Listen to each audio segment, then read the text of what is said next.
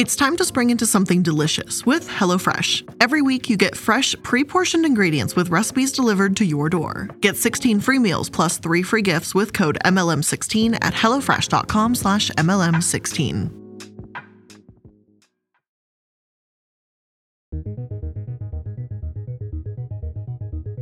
Reed Slatkin was one of the greatest Ponzi schemers until Bernie Madoff came along and snatched that crown off his head. He took about $500 million from friends and family, but what makes this case different is that the victims Reed scammed were from the Church of Scientology. Reed was not only trusted within the community, but he was a minister who worked alongside church founder L. Ron Hubbard himself. Today, we're going to take a look at who Reed really was and how he used a church that many consider a cult to his advantage. We'll also get some input from a former Scientologist, so be sure to stick around for that. Hello, everyone, and welcome back to another episode of Multi Level Mondays. I'm the iilluminaughtii, and today we're going to be talking about Reed Slatkin and his scam within the Scientology community. Unfortunately, these scams, especially within Scientology, are far from uncommon. Only recently, David Gentile was arrested on five charges related to his activities within a $1.8 billion Ponzi scheme, GPB Capital Holdings. He promised what sounded like a reasonable return, 8%, and gained over 17,000 retail investors this way. Yet David and his co defendants used the money on luxury items like sports cars instead. This case goes far deeper than typical greed, though. The Scientology Money Project explains that the seed money he got for GPB came from a Russian crime boss and oligarch, Michael Cherny, who has connections to Putin himself. Cherny currently lives in Israel because Interpol apparently issued a warrant for his arrest for money laundering charges in Spain, and he's suspected to be a high ranking member, if not the boss, of the Russian crime family Izmailovskaya crime family. Apologies for that, but he's supposed to be a high ranking member, if not the boss, of this big crime family, apparently. So there we go. Cherny has denied this, but has remained an incredibly shady, questionable figure. The point is, this $1.8 billion Scientology Ponzi scheme has some deep roots and alarming crime ties. Interestingly enough, the world of Ponzi schemes and white collar crimes also have deep roots in Scientology. One of these early members who first dipped a toe in these dangerous waters and set the stage for Scientology Ponzi's to come is today's topic Reed Slatkin. Be aware before we get into the next couple minutes that I'll be briefly mentioning suicide, and I'm just putting that out there right now, so please feel free to skip ahead three to five minutes if you're not in the right headspace to hear that. Reed Slatkin was born on January 22, 1949, and grew up in Detroit. At only 16 years old, Reed's life changed forever when his father committed suicide and Reed found him in the family garage. Other sources say Reed was actually 14 years old, and Reed himself claims that he embraced the church in 1963, so that adds up. Either way, he was incredibly young. To lose a parent, especially at that age, and to something like suicide, is devastating. Reed was in a vulnerable position, but his uncle, who ran a Scientology mission, came to the rescue, as journalist Tony Ortega puts it. Even Reed claims Scientology offered them great solace, not just in the death of his father, but in other aspects of his life too. He stated, when I was in the eighth grade and I was in the woodshop, I almost severed my fourth finger, and I had a cast on it for six or eight weeks. Then I went off and had physical therapy and was told I would never use my finger again. My uncle came to town and administered more of these Scientology processes to help alleviate pain and suffering that comes from experiences or incidents that one goes through like this. And almost miraculously, within a couple of days, I had full use of my hands again. And this was a big moment for me. And at that point, I said, Well, I don't know how this works, but it works for me. So I decided that I was going to find out about this. Reed became heavily involved with the church as a result and even learned about it under the church's founder, L. Ron Hubbard himself. Since Scientology was founded in the 1950s, the church was still relatively new at this time. Now, I'm not going to talk too much about what Scientology is in this episode, because we're most likely going to do one in the future. I have my whatevers about Scientology, but we'll cover them. The Church of Scientology and Scientologists in general remain extremely controversial for the charges they bring against their members and belief system. Former members have accused them of financial fraud, illegal practice of medicine, harassing journalists, vindictive actions against former members, and much more. It's widely been referred to as a cult, which personally I believe is a fitting term, but make that determination for yourself, that's just my personal opinion. Even in these early years, the church had fierce critics. In 1968, when Reed was about 19, he went to study Scientology in England. Reed later claimed that he was actually attempting to help establish the Sea Organization, which is basically an exclusive club within the Church of Scientology formed to run a number of sea vessels. Their website describes it as a fraternal religious order composed of only the singularly most dedicated Scientologists. The church has denied that Reed was ever a member of the Sea. Plus, while Reed may have been in England, he definitely wasn't there for long. According to the Tampa Bay Times, he was kicked out in 1968 when England cracked down on Scientology. At that time, the Minister of Health in the House of Commons called it socially harmful, and the founder, Hubbard, was declared an undesirable alien by the British government. But Reed's faith was unwavering. Slatkin pursued Asian languages as a major at the University of Michigan and helped Hubbard form a Scientology club on his campus. Plus, after he and other 130 Scientologists he had been studying with were kicked out of England, they decided to start their own school named Hill College. Reed says that I was one of the people who helped start that in the summer of 1968 and claims that he and the other founders felt like pioneers. Being vilified in the press only made them feel that their cause was all the more important. Aside from his work in Scientology, Slatkin did graduate at Stanford University and the University of California at Berkeley in languages and literature. Four years after graduating in 1975, Slatkin became an ordained minister for the Church of Scientology, and that same year, he married a woman named Mary Jo. The pair of them both volunteered together at the church from 1974 to 1984, and Scientology itself, according to Slatkin, has been the basis of almost everything I've done in my life. They've also had two sons, Justin and Brett. Unfortunately, despite his work with prestigious colleges, money was still tight for the young couple. Around 1979 1980 ish, Reed met a fellow Scientologist named Robert F. Duggan. Reed described him as a successful professional investor, primarily in the stock market. Duggan taught Reed about investment training and the stock market and how to analyze companies. Duggan himself studied business management, though he never completed a degree. Even so, he invested in a children's embroidery company and made it big and became a serial entrepreneur, ultimately going into the pharmaceutical industry and making billions. He's given millions to Scientology, so for Reed to be one of his earlier students back in the day seemed pretty impressive. After a few years in 1984, Reed seemingly felt confident enough to move away from his ministry and become a professional self employed investor. He started off by working with those in the church itself and investing their money for them. Slatkin alleges he, quote, wasn't ever looking for anybody to make investments for except people that were associated with the church who came to me. These were his friends, his fellow church members, and they trusted Reed. Not only did Reed minister for the church, but he'd been involved with it for most of his life at this point. Unfortunately, it would take years for Reed's friends to learn he wasn't the right person to trust. Reed Slatkin has claimed that he never actually intended to receive money from his friends for his investing in money management. Apparently, in 1985, he even had an attorney named Dan Lang write up a form for him that opens as follows Dear insert friend name here, you have asked me to do you a favor and invest some of your money as a friend. Slatkin has said that he made it very clear he was just doing them a favor. After all, the only licenses he had were for Scientology counseling licenses that were received through the church.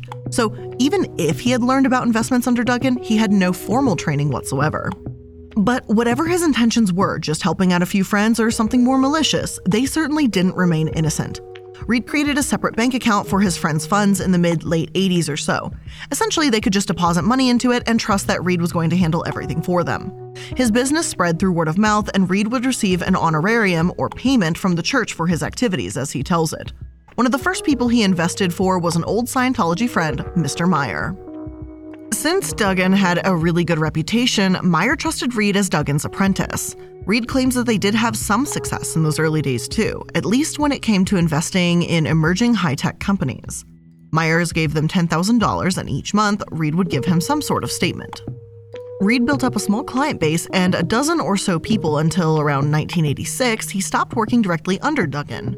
By the end of that year, Reed said he had about $8 million of his friend's money in that separate bank account. While he claimed in later SEC interviews to not remember exactly how much was profit, Reed claims it was a substantial amount and that people who trusted him, like Myers, continued to send him more and more money to invest. He alleged that they even owned some small stock in Apple, which, as we can imagine, skyrocketed. Still, Reed insists his friends didn't pay him or give him gifts of any kind. He was just a friend doing a good deed. Ronald Ruckow and Chris Mancuso also invested with him shortly before the pair were involved in a scam of their own.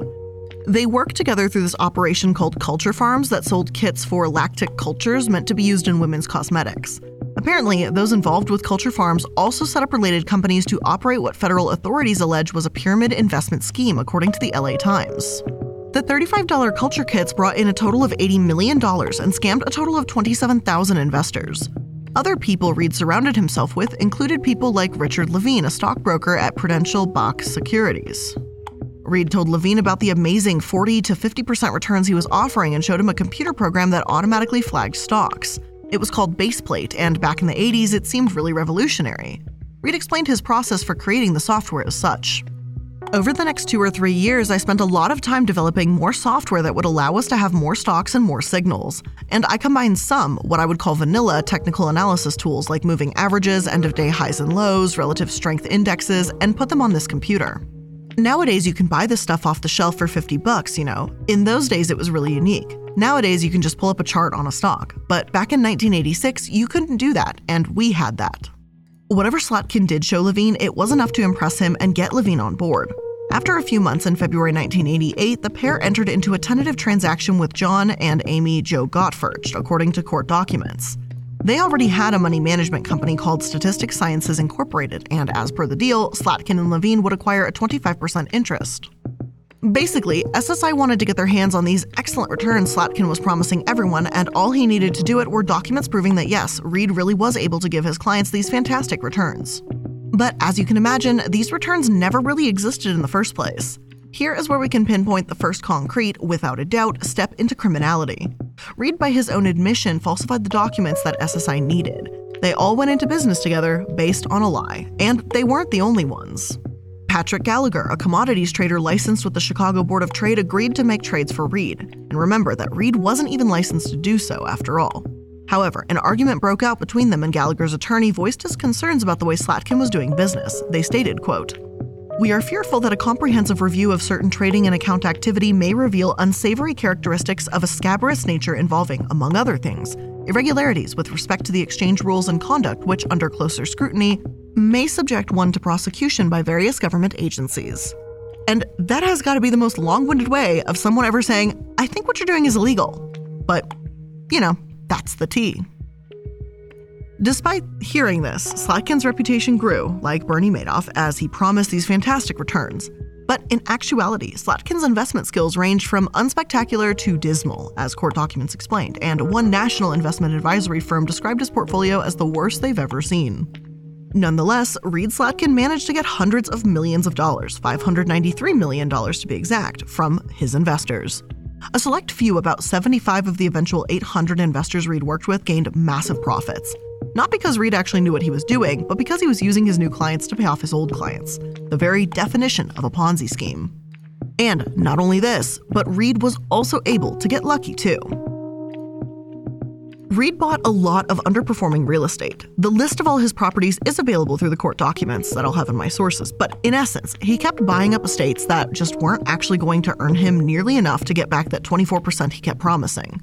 Even though Reed's skills could be considered dismal, he still managed to make an incredibly wise investment that led him a lot of credibility. And you know what they say a broken clock is still right twice a day.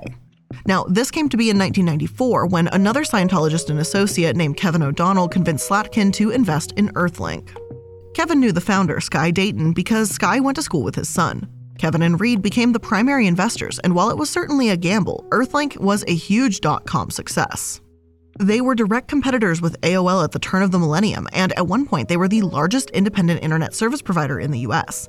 Fortune wrote an article in March 2000 praising them, explaining that they're conveniently laid out, and now that Earthlink caught up in terms of convenience, AOL's principal advantage was instant messaging and chat rooms. Though the author of this article also complains that AOL is terrible when it comes to junk mail filling up their inbox. Earthlink is actually still around to this day. They provide internet and phone services, though their peak is certainly behind them. At the time, though, Reed's initial investment of only $75,000 ballooned into over $100 million.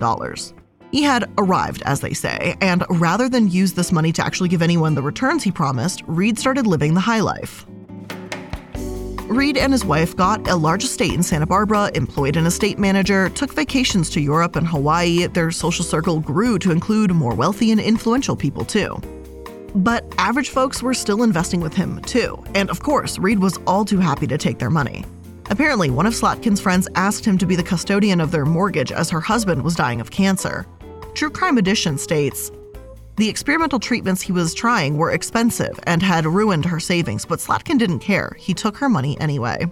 To add insult to injury, when Reed took his friend's money to invest it, he would fund his lifestyle and even donate it to charities to back the Church of Scientology itself.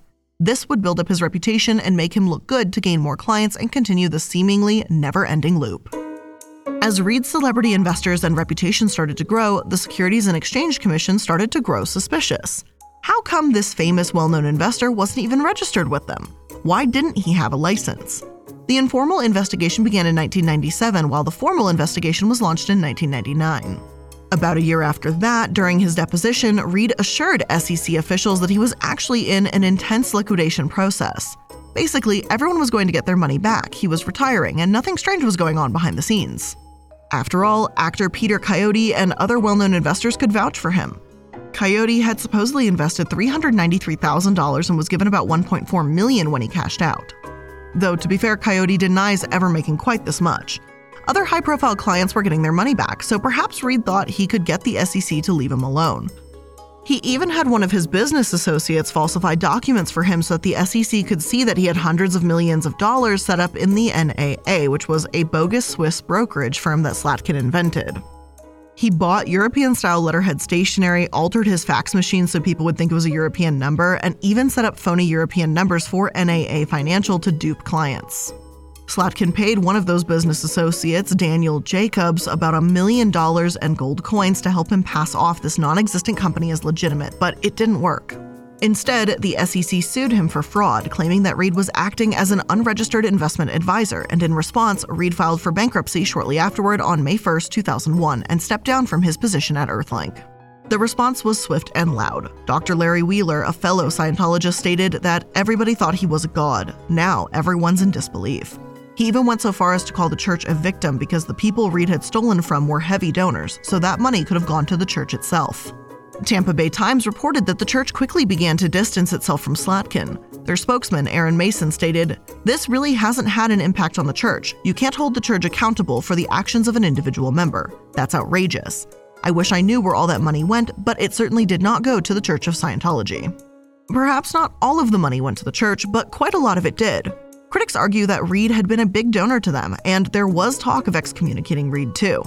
In July that year, his investors asked the IRS to drop the bankruptcy claim, stating that it would double penalize those who had been paying capital gains and income taxes on phantom profits for years. Though Slatkin settled with the SEC in terms of being an unregistered advisor, the investigation into his criminal activity was in full swing. A few more months later, come December, bankruptcy courts began ruling that those who profited would need to start paying back their gains. Whether or not the 75 people that Reed gave money to were aware of the scam, their profits were not legitimate.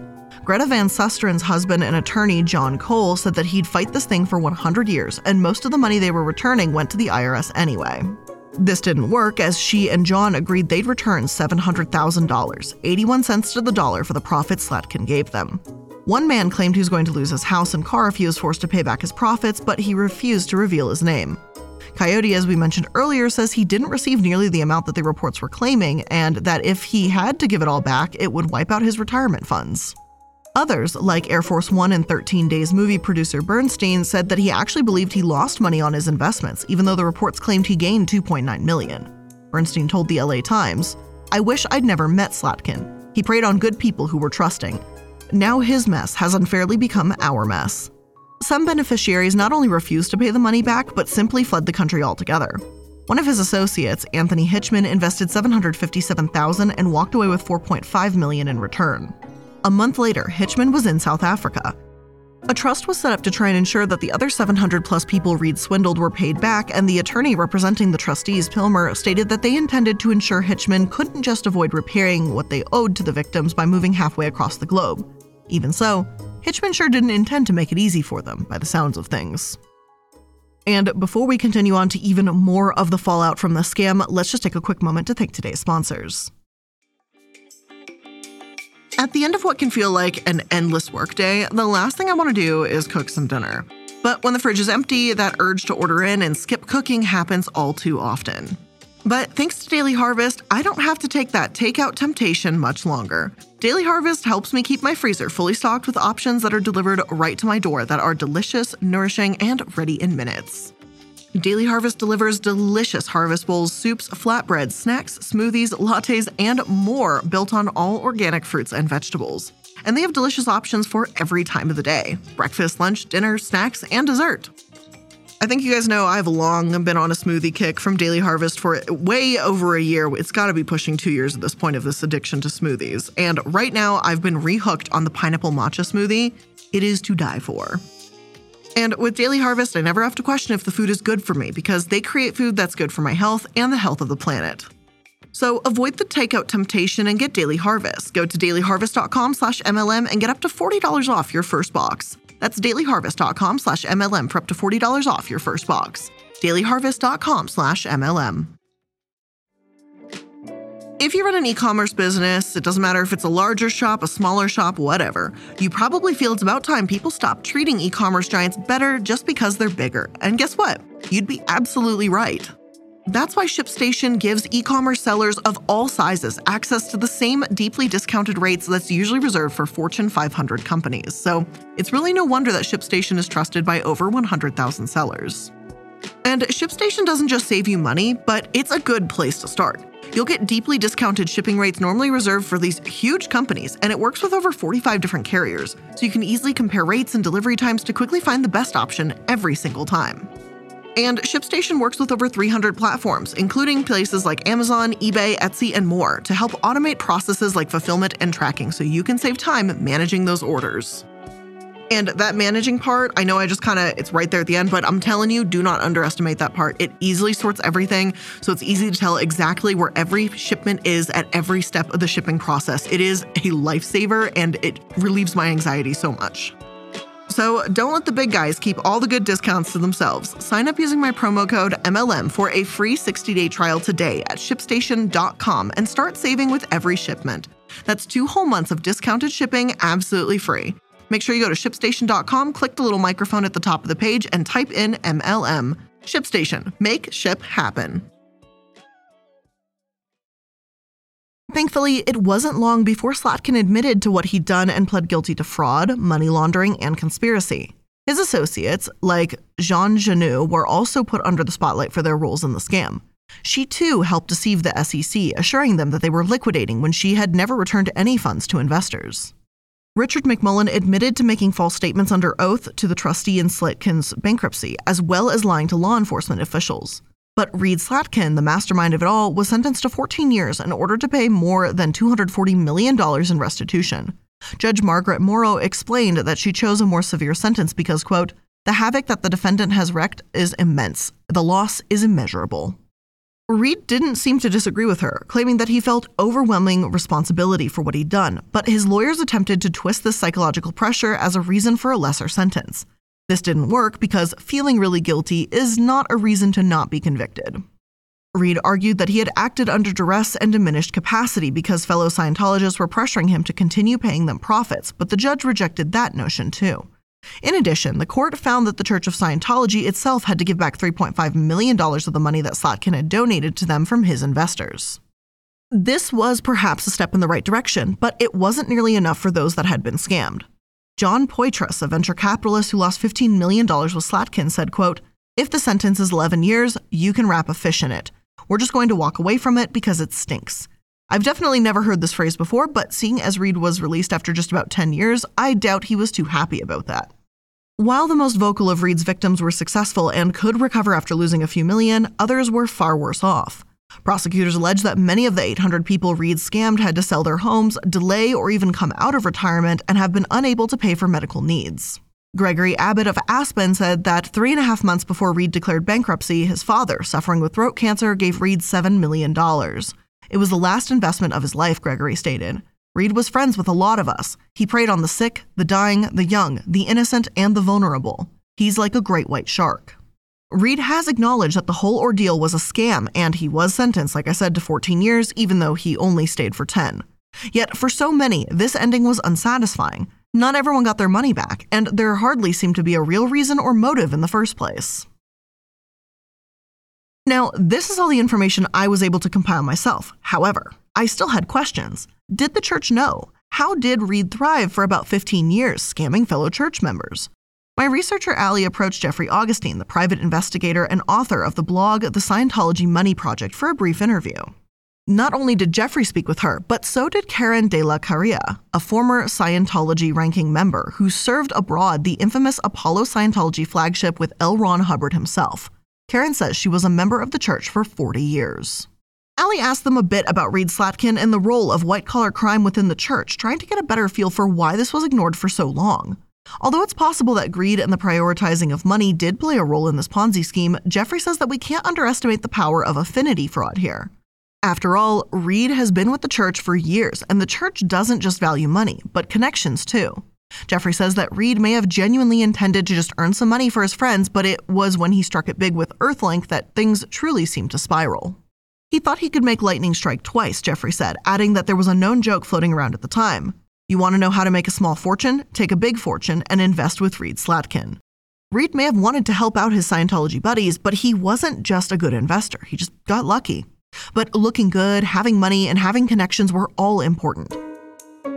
And in Scientology, you have to understand social status is so important. You know, to be around Tom Cruise, John Travolta, Kirstie Alley, you know, the, the money to lead the celebrities, you have to have a lot of money. It's like a country club.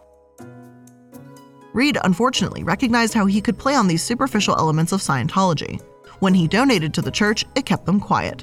So you have to remember, people were reporting Reed Slatkin saying he's a con man. Yeah, Scientologists in the church began mm-hmm. reporting as a con man. But because he was donating money to the church, that bought him a lot of forgiveness and air cover. So there's this permissiveness toward white collar criminality in the church. The only crime I've written, the only crime is getting caught in Scientology. And so the church was looking the other way because he was donating large sums of money to the church, and as long as they got their cut, they didn't care who got screwed.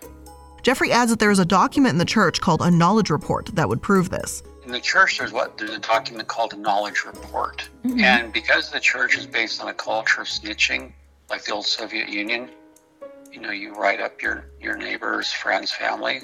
Mm-hmm. People were writing up about the financial irregularities, and they were asking toward the end, they were asking Reed to get paid. He was putting them off. Karen was able to shed more light on this culture of crime around Scientology and stated that the values they teach are not actually the values they promote.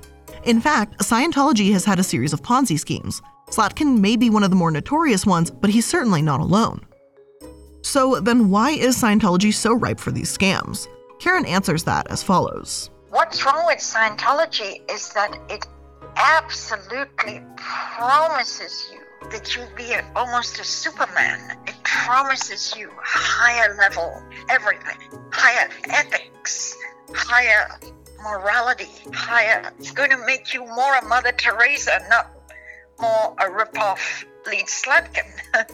you know, and this is where Scientology gets in hot water. They promise the reverse of what comes out of Scientology.